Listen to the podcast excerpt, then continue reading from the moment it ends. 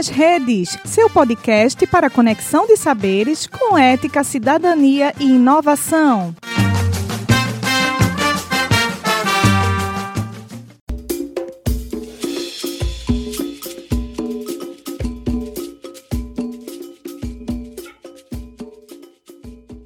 Começa agora a Segunda Feminista, um projeto do Grupo de Trabalho Gênero da Ampul Brasil. Olá a todas as pessoas que nos acompanham. Sejam muito bem-vindas ao nosso canal de História Online. Eu sou Cláudia Maia, historiadora e professora da Universidade Estadual de Montes Claros. E eu sou Andréa Bandeira, historiadora e professora da Universidade de Pernambuco. Juntas, coordenamos esse podcast que pretende divulgar pesquisas e ampliar o alcance das narrativas sobre mulheres, gêneros e feminismos. Todas as segundas-feiras traremos uma nova roda de conversa com quem faz história.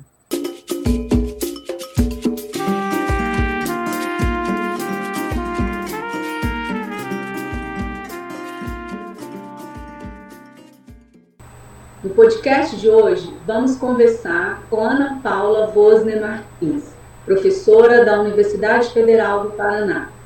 Ana Paula é uma das precursoras dos estudos de gênero no Paraná, tendo criado em 1994 o Núcleo de Estudos de Gênero da UFPR. Bom dia, Ana Paula. Obrigada por aceitar o convite para esta conversa. Antes de começar, nos conte mais sobre sua trajetória acadêmica e atuação na articulação dos estudos de gênero na sua universidade. É, bom dia, Cláudia, bom dia, Andréia, todos que nos escutam, todos e todas que nos escutam. Eu agradeço muito a oportunidade de estar aqui com vocês nesse podcast do de Gênero da UFU. É, a, a minha universidade, a Universidade Federal do Paraná, é uma universidade bastante antiga, não? ela foi criada em 1912, e quando eu ingressei na universidade, em 1993, é, é uma universidade na qual não havia nenhum espaço de debate, nenhum grupo, é, mesmo grupo informal, é, feminista ou de discussão sobre mulheres, sobre gênero, não havia. E na época é, é havia ingressado na universidade também a professora Miriam Adelman. Ela é socióloga, é, ela é uma feminista, ela tem uma experiência com o feminismo que já vem do seu país de origem, nos Estados Unidos, depois de uma passagem dela pelo, pelo México. E nós é, nos encontramos, né? professoras recém-ingressas na, na Universidade Federal do Paraná, nós nos encontramos e decidimos que precisaríamos é, mudar aquela carentice, aquele conservadorismo da Universidade Federal do Paraná, não teria um espaço de debate, de diálogo. E aí nós começamos a levar a sério as nossas conversas iniciais, é, nos encontramos com outras pessoas, que eram pessoas que a Lilian também já conhecia, porque ela, ela tinha ingressado um ano antes de mim na, na UFPR, e criamos um núcleo de estudos de gênero e essa, essa nossa, esse nosso começo foi muito é, difícil, né? foi bastante é, irregular também, é, porque não havia muitas pessoas, mas os estudantes e as estudantes tinham muito interesse. Então, acho que esse foi um, um ponto de partida é, assim que é, abriu um espaço dentro da universidade é, só para vocês terem uma ideia, hoje nós é, é estamos com 26 anos, né? O, o, de estudos de gênero tem 26 anos, completa, completou agora esse ano de 2020, e, e nós temos hoje um grupo consolidado, nós temos é, é, uma, uma, eu posso dizer assim, uma experiência de formação, tanto na graduação quanto na pós-graduação, na área dos estudos de gênero. Hoje a nossa universidade, é, o núcleo na nossa universidade é um núcleo interdisciplinar, é, temos formação em diferentes áreas né, nos estudos de gênero. Então foi uma experiência, assim, eu considero como sendo uma das minhas mais bem-sucedidas experiências é, acadêmicas, né? uh, que foi a, a, a, criação do núcleo.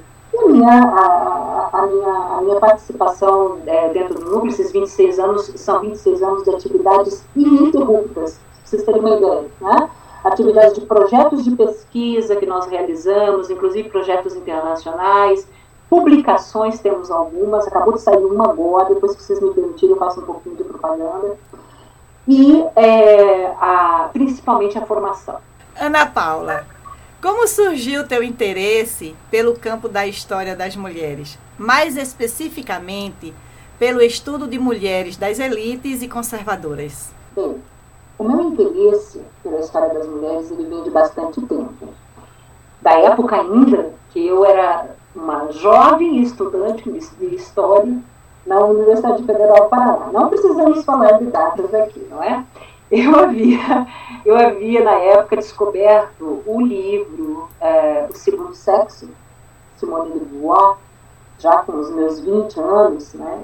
E com a formação que eu tive na história, e depois, um pouco logo depois de terminar a graduação, eu fiz uma especialização em antropologia social.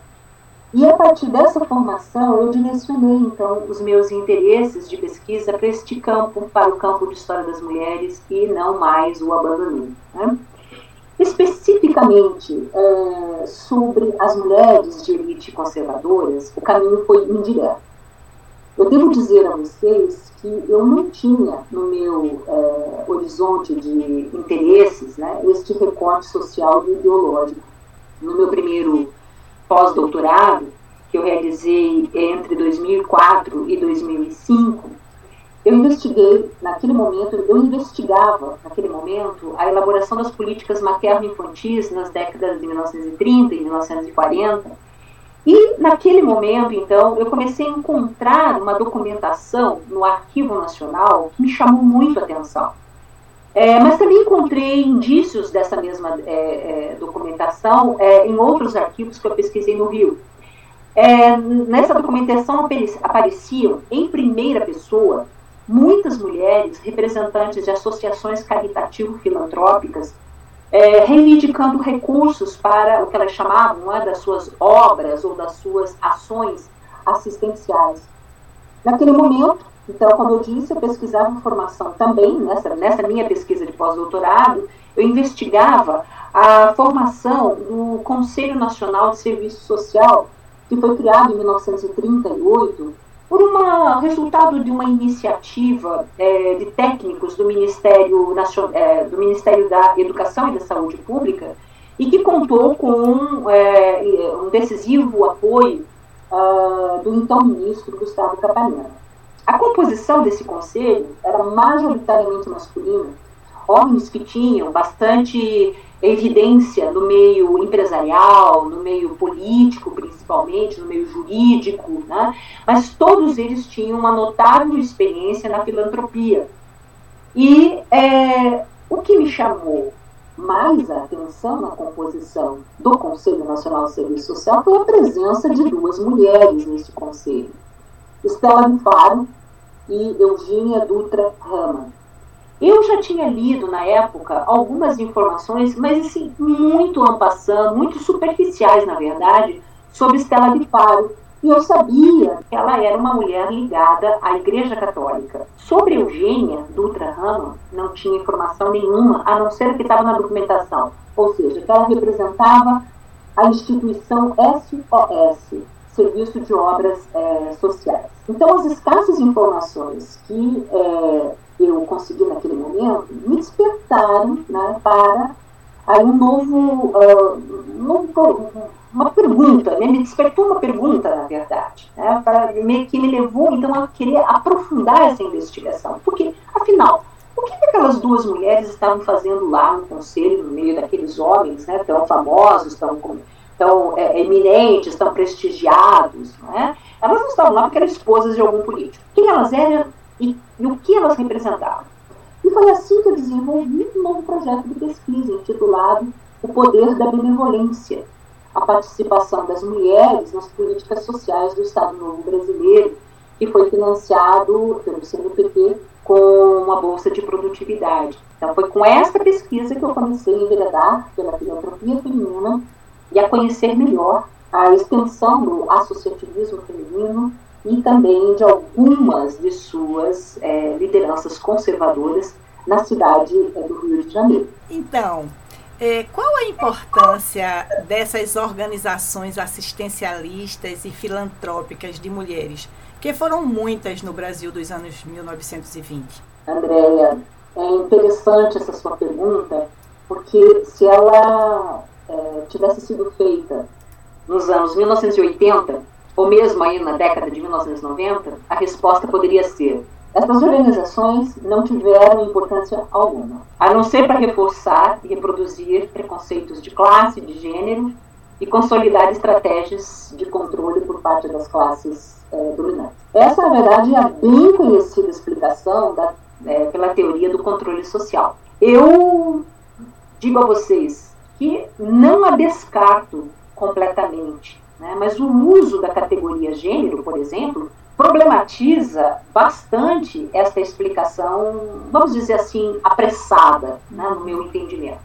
Se a gente olha mais para trás, né, lá para o século XIX, no caso da sociedade brasileira, as primeiras associações femininas criadas com a finalidade assistencial foram, sem dúvida, parte das estratégias é, das elites locais né, para atender necessidades momentâneas, né, circunstanciais, como, por exemplo, a recepção de alguma, é, alguma congregação religiosa né, é, vinda para atender é, a caridade, obras de caridade, ou mesmo a educação, né, a educação de meninas.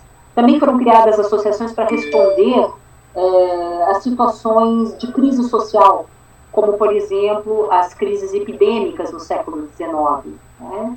É, justamente por elas é, responderem às urgências circunstanciais, poucas daquelas associações é, oitocentistas permaneceram e o impacto social que elas tiveram foi circunscrito ao reconhecimento momentâneo por integrantes da própria elite, seja do clero ou seja da elite laica. Né? É, eu estou retirando aqui das associações do século XIX aquelas que tiveram é, uma atuação no movimento abolicionista. Eu aqui estou tratando tão somente dessas associações assistenciais, ou caritativas e devocionais femininas do século XIX. Né? É, as minhas investigações me levam a afirmar que a importância do associativismo feminino é, filantrópico ou caritativo começa a se fazer notar na virada do século XIX para o século XX e com mais destaque nas primeiras décadas do século XX, como você apontou. E, resumidamente, isso aconteceu é, devido a dois estímulos bem atraentes para as mulheres de elite. Primeiro, o apelo clerical. Diferente daquele apelo lá do século XIX, mais para situações emergenciais, não é? esse era um outro tipo de apelo. Né? Era um apelo para é, as mulheres é, se unirem aos homens católicos na defesa da fé e da Igreja Católica, ou seja, uma participação ativa, não apenas nas sacristias e nas atividades devocionais, mas uma participação ativa no mundo, né, por parte das mulheres, em defesa da causa da restauração católica. Né? No caso brasileiro, isso fica muito evidente, da proclamação da República no final do século XIX, né, e de todos aqueles conflitos, né, aquele embate ali de republicanos positivistas, anticlericais e assim por diante. É, esse apelo foi atendido é, prontamente pelas mulheres, é, pelas associações né, é, devocionais, caritativas, e também, claro, essas associações novas que estão surgindo no começo do século XX, que são as associações de organização católica, exclusivamente da organização para divulgação é, do catolicismo e principalmente a ideia da recristianização da sociedade brasileira. Tá? Muitas lideranças femininas começaram suas trajetórias neste contexto, como foi o caso de Estela de Faro, que começou, muito jovem ainda, na Pia União das Filhas de Maria, do Colégio Sion de Petrópolis. É, em seguida, ela começa a aparecer muito na cidade do Rio de Janeiro através da imprensa católica, é, ela vai para uh, assumir é, a direção é, da Associação das Mulheres Brasileiras, é, no começo da década de 20 e ainda na década de 20 ela já é né, uma liderança extremamente importante no braço feminino da Confederação Católica, criado pelo Dom, por Dom Sebastião Leme. E na década de 30 ela é, por excelência, a liderança feminina uh, da ação católica brasileira. Né? O outro apelo importante do associativismo de elite veio dos médicos, né? e dos médicos, especialmente dos médicos sanitaristas, mas também dos médicos pediatras e puericultores. Muitas foram as associações criadas a partir das décadas de 1910 até 1940, eu diria assim, mas principalmente a partir da década de 10, especialmente no contexto da Grande Guerra, né, que se iniciou em 1914, e elas procuraram organizar serviços, arrecadar fundos para auxiliar os médicos na assistência materno-infantil e também no combate às doenças é, endêmicas e epidêmicas. Eu quero destacar desse estímulo que algumas mulheres de elite elas exerceram um outro papel muito importante que é pouquíssimo lembrado, inclusive pelos profissionais, tá? que é o papel que elas desempenharam na criação de escolas, escolas de enfermagem, seja lá da, da Cruz Vermelha, seja do Departamento Nacional de Saúde Pública, e depois, né, é, na década de 1930, elas também tiveram uma, uma atuação importante na criação das primeiras escolas de serviço social, sejam católicas ou não. Né? E para concluir essa pergunta, eu diria que a importância do associativismo se deu pela capacidade né, demonstrada pelas mulheres de organização, de mobilização e também de capilaridade dessas associações, né, que não ficaram restritas ao, ao Distrito Federal ou às capitais dos estados, como eu pude verificar naquelas cartas que eu comentei com vocês que eu encontrei lá no, no Arquivo Nacional. Né? Havia associações de todos os lugares do Brasil. Lá do interior do Piauí, tá? Rio Grande do Sul, tá? Minas Gerais, Espírito Santo.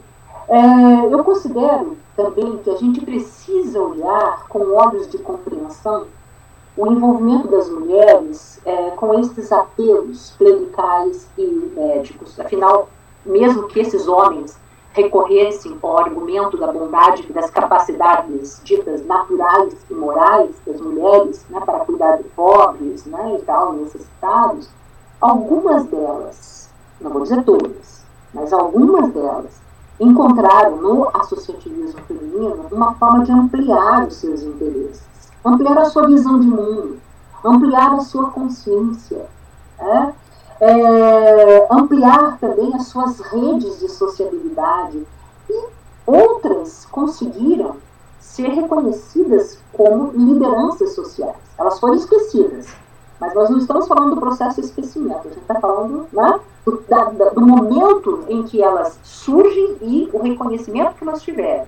E é nesse sentido que eh, não vejo esse tipo de associativismo de elite somente pelas lentes do controle social e do conformismo de gênero e de classe, né? mas como uma forma de agência feminina, né? que requer uma compreensão é, singularizada das suas práticas, dos seus valores e das suas é, subjetividades. Em uma das suas pesquisas, a mais recente, sobre Roside Macedo Pinheiro Lima, uma pesquisa de monta que abarca quase um século, né?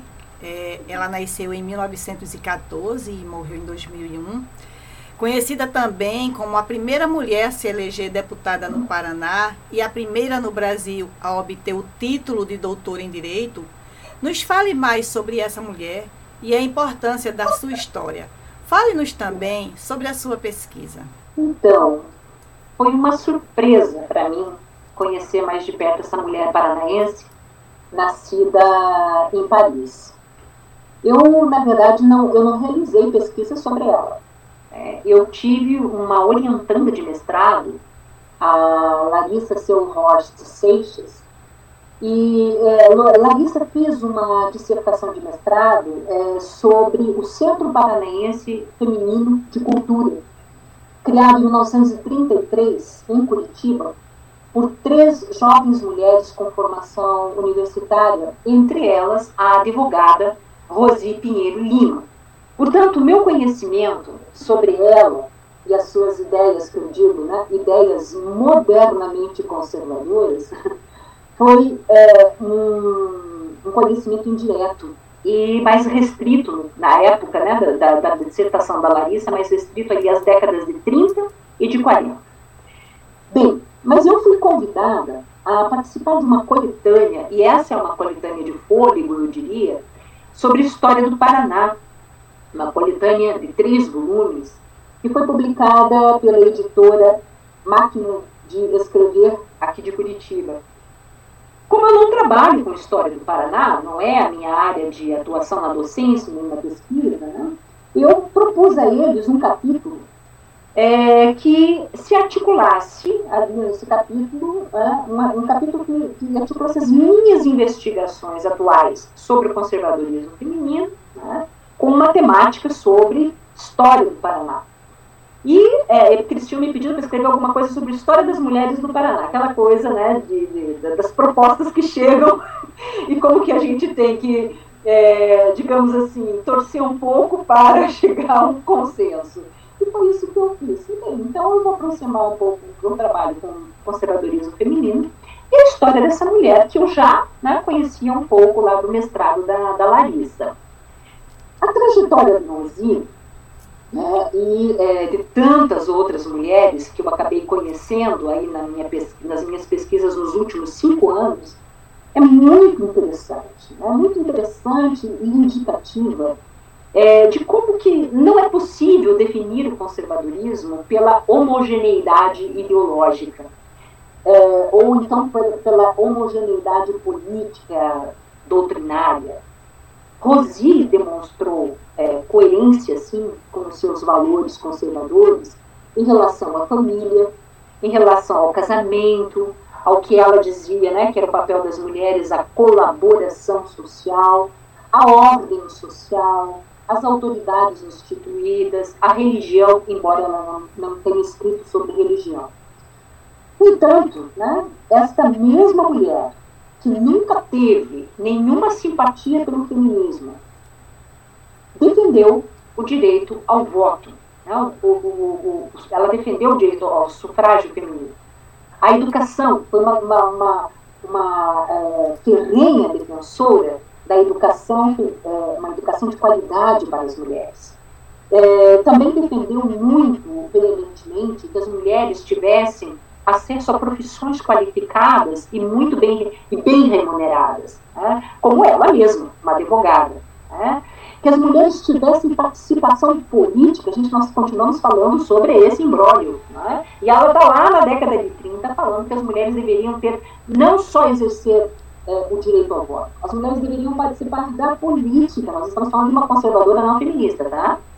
E ela também teve essa participação, né? Porque ela foi eleita deputada é, pelas eleições de 1947, vejam bem, né? Por uma frente conservadora, a UDM. Né? Então, Rosi foi uma. Esse é, um, é o aspecto que eu mais destaco do que eu escrevi sobre ela. Ela foi uma ardente defensora, sem ser mãe, em ter sido mãe, ela foi uma ardente defensora do direito das mulheres mães. É, sendo esse o tema né, da, da sua tese de doutorado, que ela defendeu em 1937, somente, vejam vocês, quatro anos depois de ela ter se tornado bacharel em Direito. Né.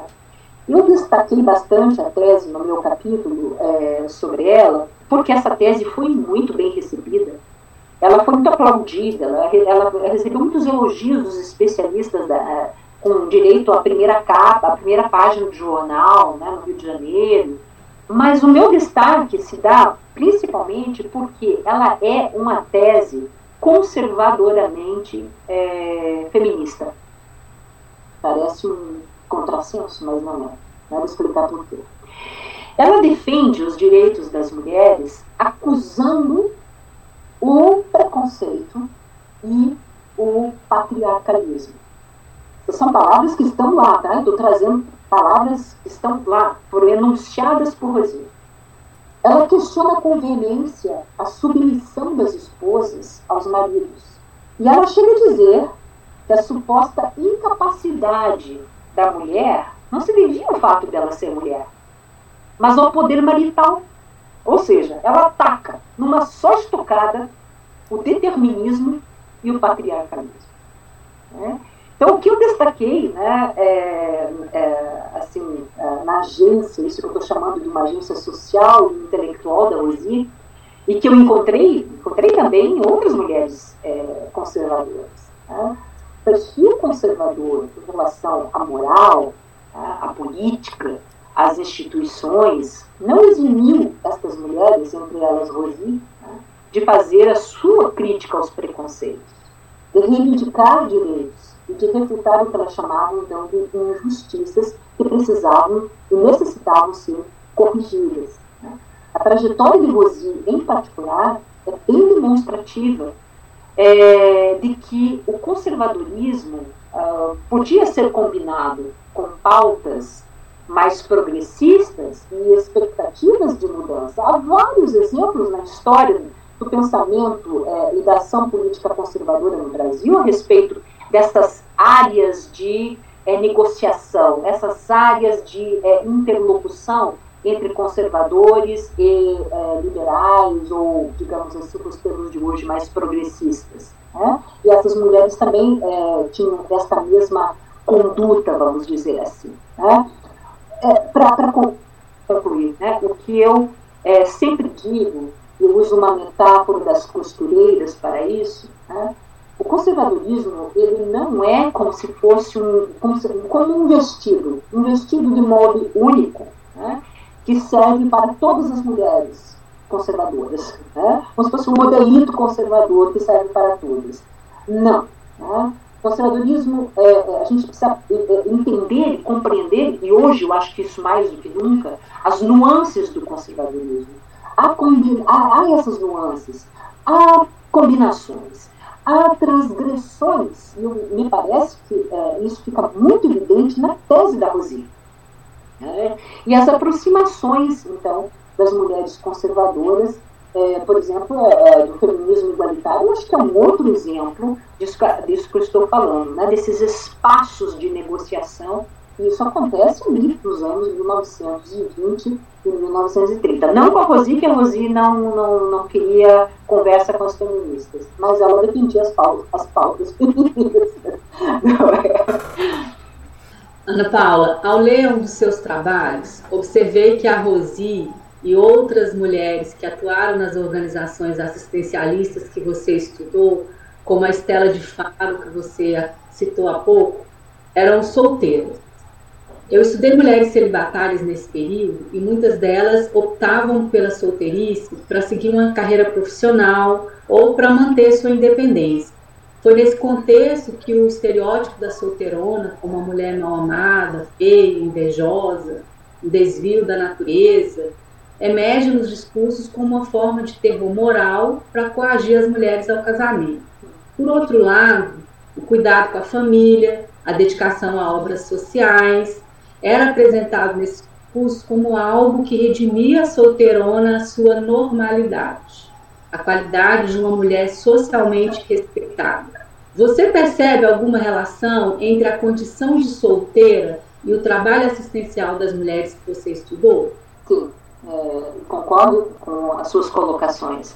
É, ao analisar algumas trajetórias de mulheres conservadoras ligadas à filantropia e assistência social, mas também as mulheres profissionais da assistência, né, como enfermeiras e assistentes sociais, eu percebi que a agência pública e a solteirice é, estiveram articuladas, mesmo que não se tratasse de uma escolha premeditada da parte delas, né? Escolhi ficar solteiro. Afinal, boa parte das, das justificativas para o envolvimento das mulheres com a filantropia estava na famosa experiência de cuidar, né? Cuidar da família. Mas observando mais de perto as biografias de mulheres, é, se pode aventar é, que talvez algumas delas tenham preferido, sim, manter-se solteiras. No caso de Estela de Faro, ela afirmou é, que desde muito jovem ela queria entrar para a vida religiosa consagrada e que por motivos familiares ela não o fez. Na verdade, ela ingressou para a vida religiosa, mas isso aconteceu é, mais tarde, tá? já na, na, sua maturidade. Ela já devia estar ali por, com seus 50 anos, quando ela entrou para a Sociedade das Filhas do Coração de Maria. Eu não encontrei reflexões de Estela sobre é, o fato de ter permanecido solteira, mesmo porque Estela era muito avessa a, a escritos de cunho pessoal, íntimo e pessoal. Não encontrei nada a respeito disso.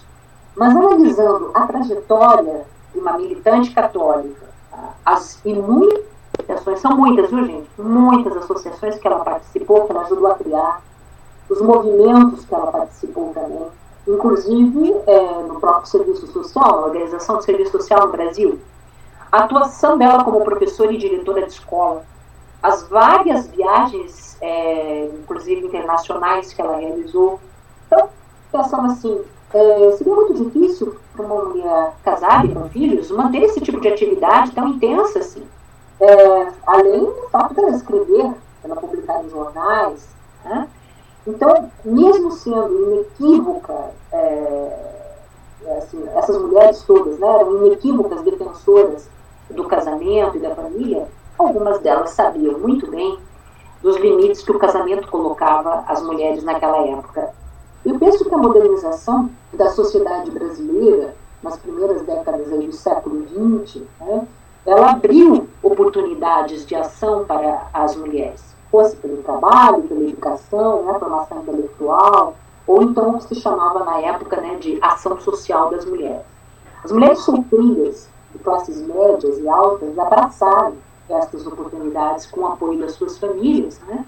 E eu só gostaria de lembrar uma coisa que parece banal, mas, como na história nada é banal, né? eu tive na minha pesquisa, agora não última, sobre as mulheres conservadoras, tive muita dificuldade em, encontrar os nomes próprios das filantropas do começo do século XX, pois elas é, invariavelmente elas apareciam ou eram identificadas nas notas sociais dos jornais pelo pronome de tratamento senhora, seguido do nome e sobrenome do marido. Por exemplo, eu demorei um pouco para conhecer o nome de uma filantropa muito reconhecida, muito prestigiada nas décadas aí de 1910, 1920, que foi a Maria da Conceição Saião Pessoa, mais conhecida como Mary Saião Pessoa. Ela era sempre apresentada como Senhora Epitácio Pessoa. O mesmo não se dava com as solteiras, que eram apresentadas né, por nome próprio e com o, seu, o nome da sua família, né, o sobrenome, como é o caso de Estela de Faro. Né, e tantas outras mulheres solteiras ligadas à filantropia ou ao movimento católico, né, que eram, foram aí contemporâneas a, a Estela. Né? E por que eu disse que isso não é banal? É simples, não é? Porque a representação e o, o reconhecimento social das mulheres casadas se dava através dos seus maridos. Né? Os maridos eram seus representantes. E elas eram senhoras de algum homem importante. Já as solteiras se representavam por si mesmas. Né? Ou é, o seu primeiro nome, que as identifica socialmente, e, claro, seguido da respeitabilidade e da importância da importante referência social do sobrenome, né? do nome das suas famílias. Né? Então, elas não eram é, senhoras, ou como eles diziam na época, né? senhoritas, de algum homem importante. Né? E o fato disso, não é, elas não serem senhoras de algum homem importante, não as impediu né, de serem reconhecidas e valorizadas socialmente. Né? Se a gente olha para os profissionais, sejam da assistência, sejam as profissões, as profissionais liberais, né, as médicas, as advogadas, é, ou mesmo as professoras, é, nós vamos também encontrar nesse entre estas mulheres uma taxa significativa né, de solteirice aí entre as décadas de 1920 e 1940. Estudar, trabalhar, né, envolver-se com organizações profissionais, viajar, eram todas ações é, que uma mulher casada podia realizar, certo? Sim, podia. Mas com quantas dificuldades? Né?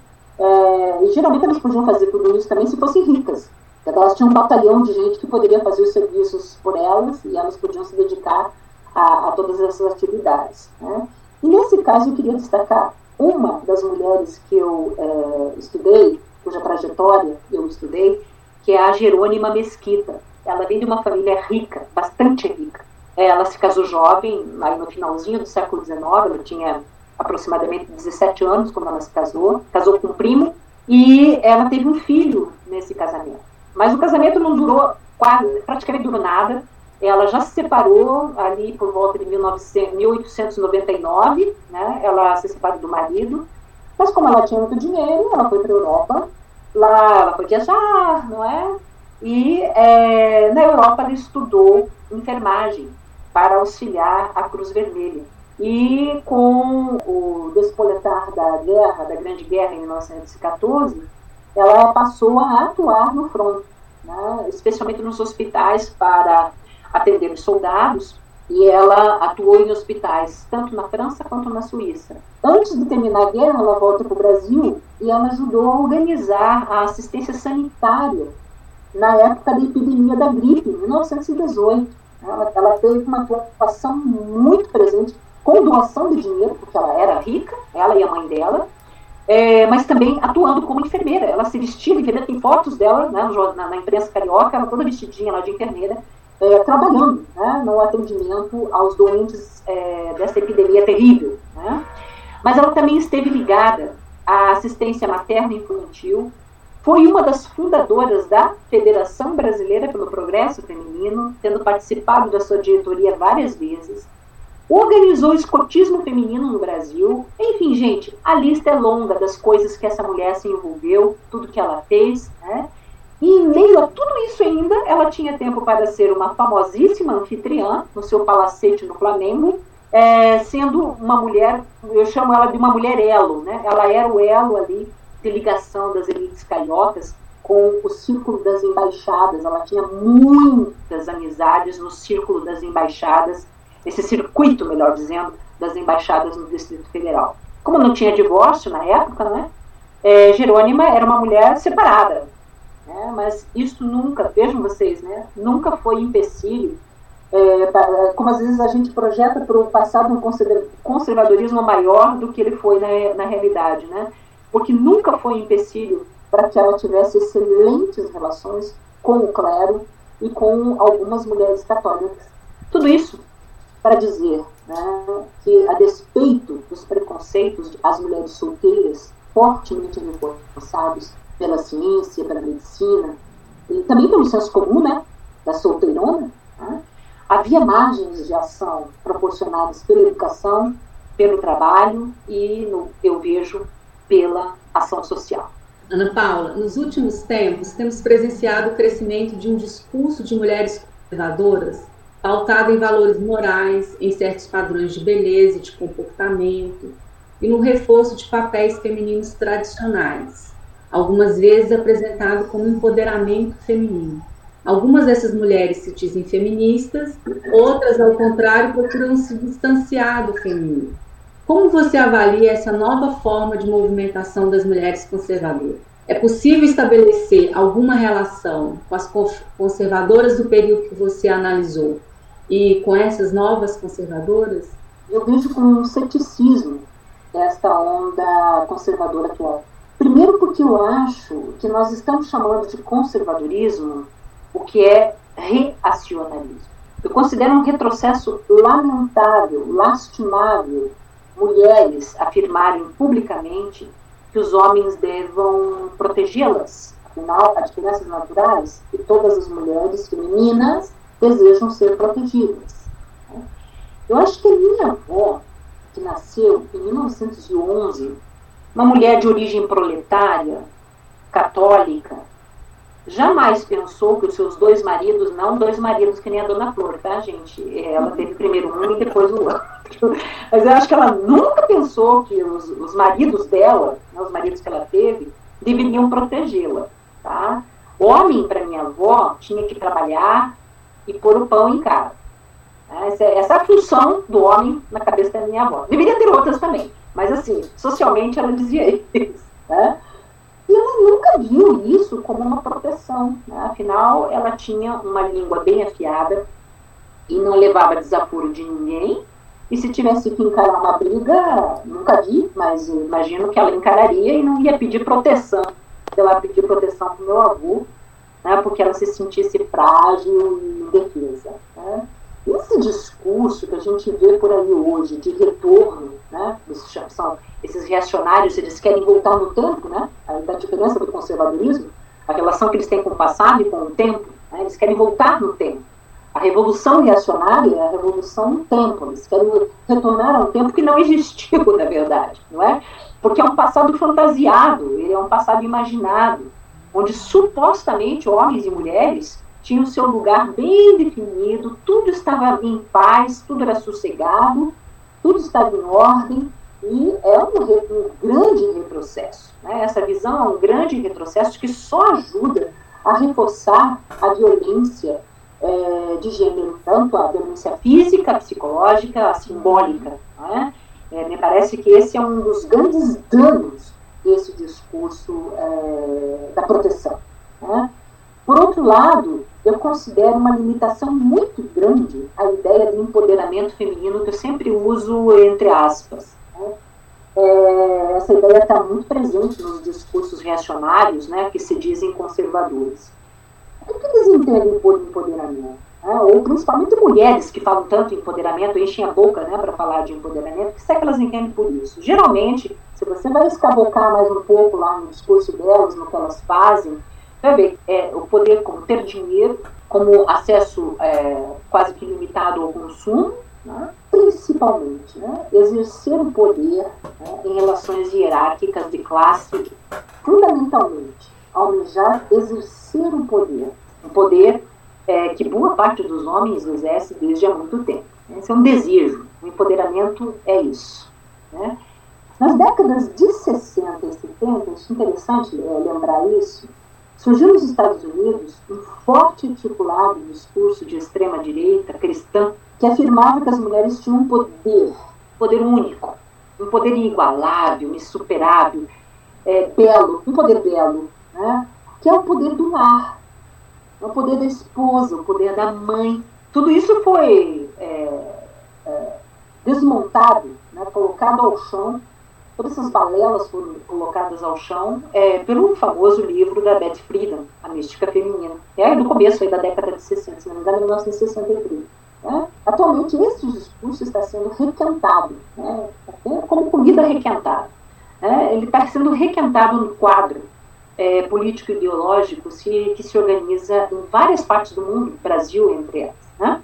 Amalgamando, então, aquele discurso pseudo-liberatório do dito empoderamento feminino com o reacionarismo político e religioso, né, que defendem tanto o eterno poder feminino. É estranho o que eu vou dizer, mas, assim, o tempo e a decepção, a minha, né, minha decepção com presente. E a minha falta de perspectivas com o futuro próximo, especialmente do nosso país, me levam a dizer que as conservadoras que eu conheci nas minhas investigações lá né, dos anos 20, dos anos 30, elas foram muito convictas dos seus valores conservadores, a respeito da família, da religião, do patriotismo, da moral, algumas de uma forma assim, é, às vezes até difícil de se ler, né? especialmente eu que sou uma historiadora feminista, que é o caso da Estela Fábio. Mas enfim, elas eram muito convictas, convictas na defesa desses valores é, conservadores, mas elas tinham inteligência e tinham sensibilidade suficientes para, nos quadros deste conservadorismo atentarem para as mudanças, defenderem, elas eram capazes de entenderem e de defenderem os direitos das mulheres. Acabei de falar para vocês aqui sobre a Rosi, advogada, né? É, algumas até foram feministas. É o caso de é, Jerônima Mesquita. Ela foi uma das fundadoras da Federação Brasileira do Progresso Feminino ela esteve sempre à frente apoiando Berta Lutz. Né? Ela abriu muitos caminhos na elite carioca para Berta Lutz. Tá? Então, algumas se tornaram feministas e aquelas que não se tornaram chegaram a defender algumas causas feministas. Conservadorismo era uma disposição. Né? Tem um autor que eu gosto muito, um, autor inglês, que ele é um autor conservador, ele escreveu sobre conservadorismo, que se chama Michael Oakeshott. E ele diz isso: conservadorismo não é partido, não é doutrina, não é, é ideologia, ele é uma disposição. E eu é, gosto dessa expressão. Né?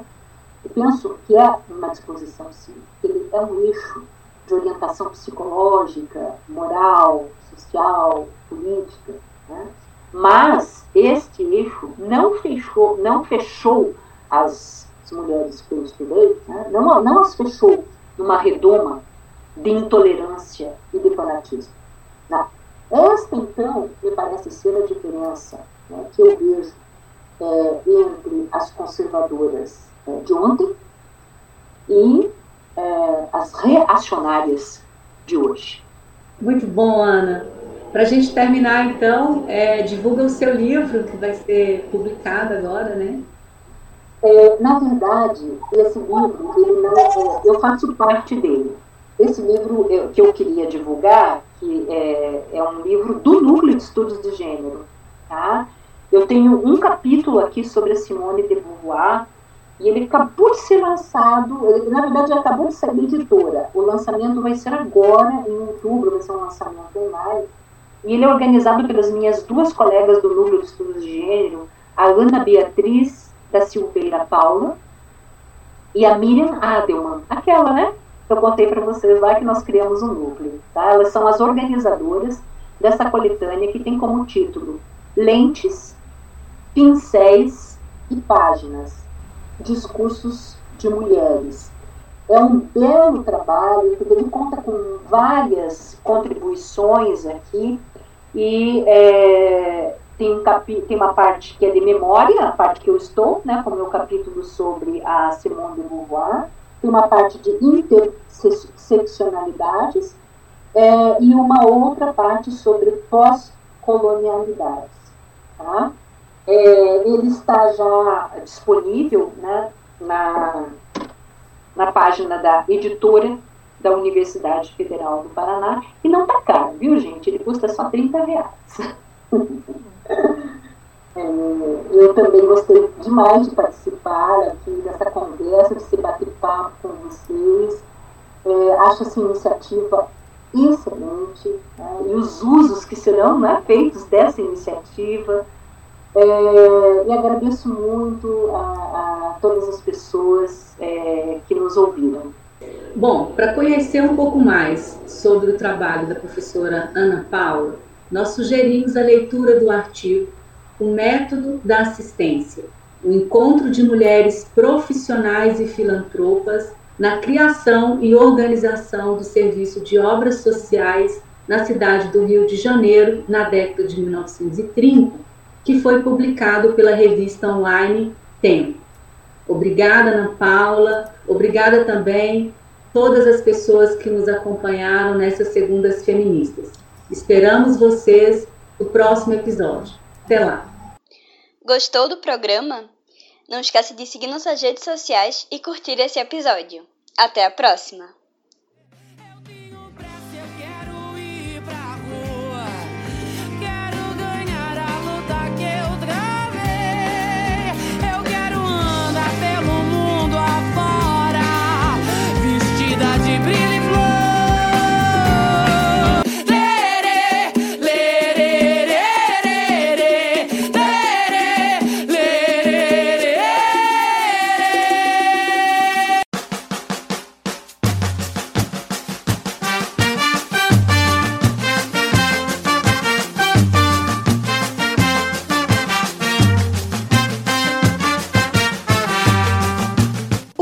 Nas redes, seu podcast para conexão de saberes com ética, cidadania e inovação.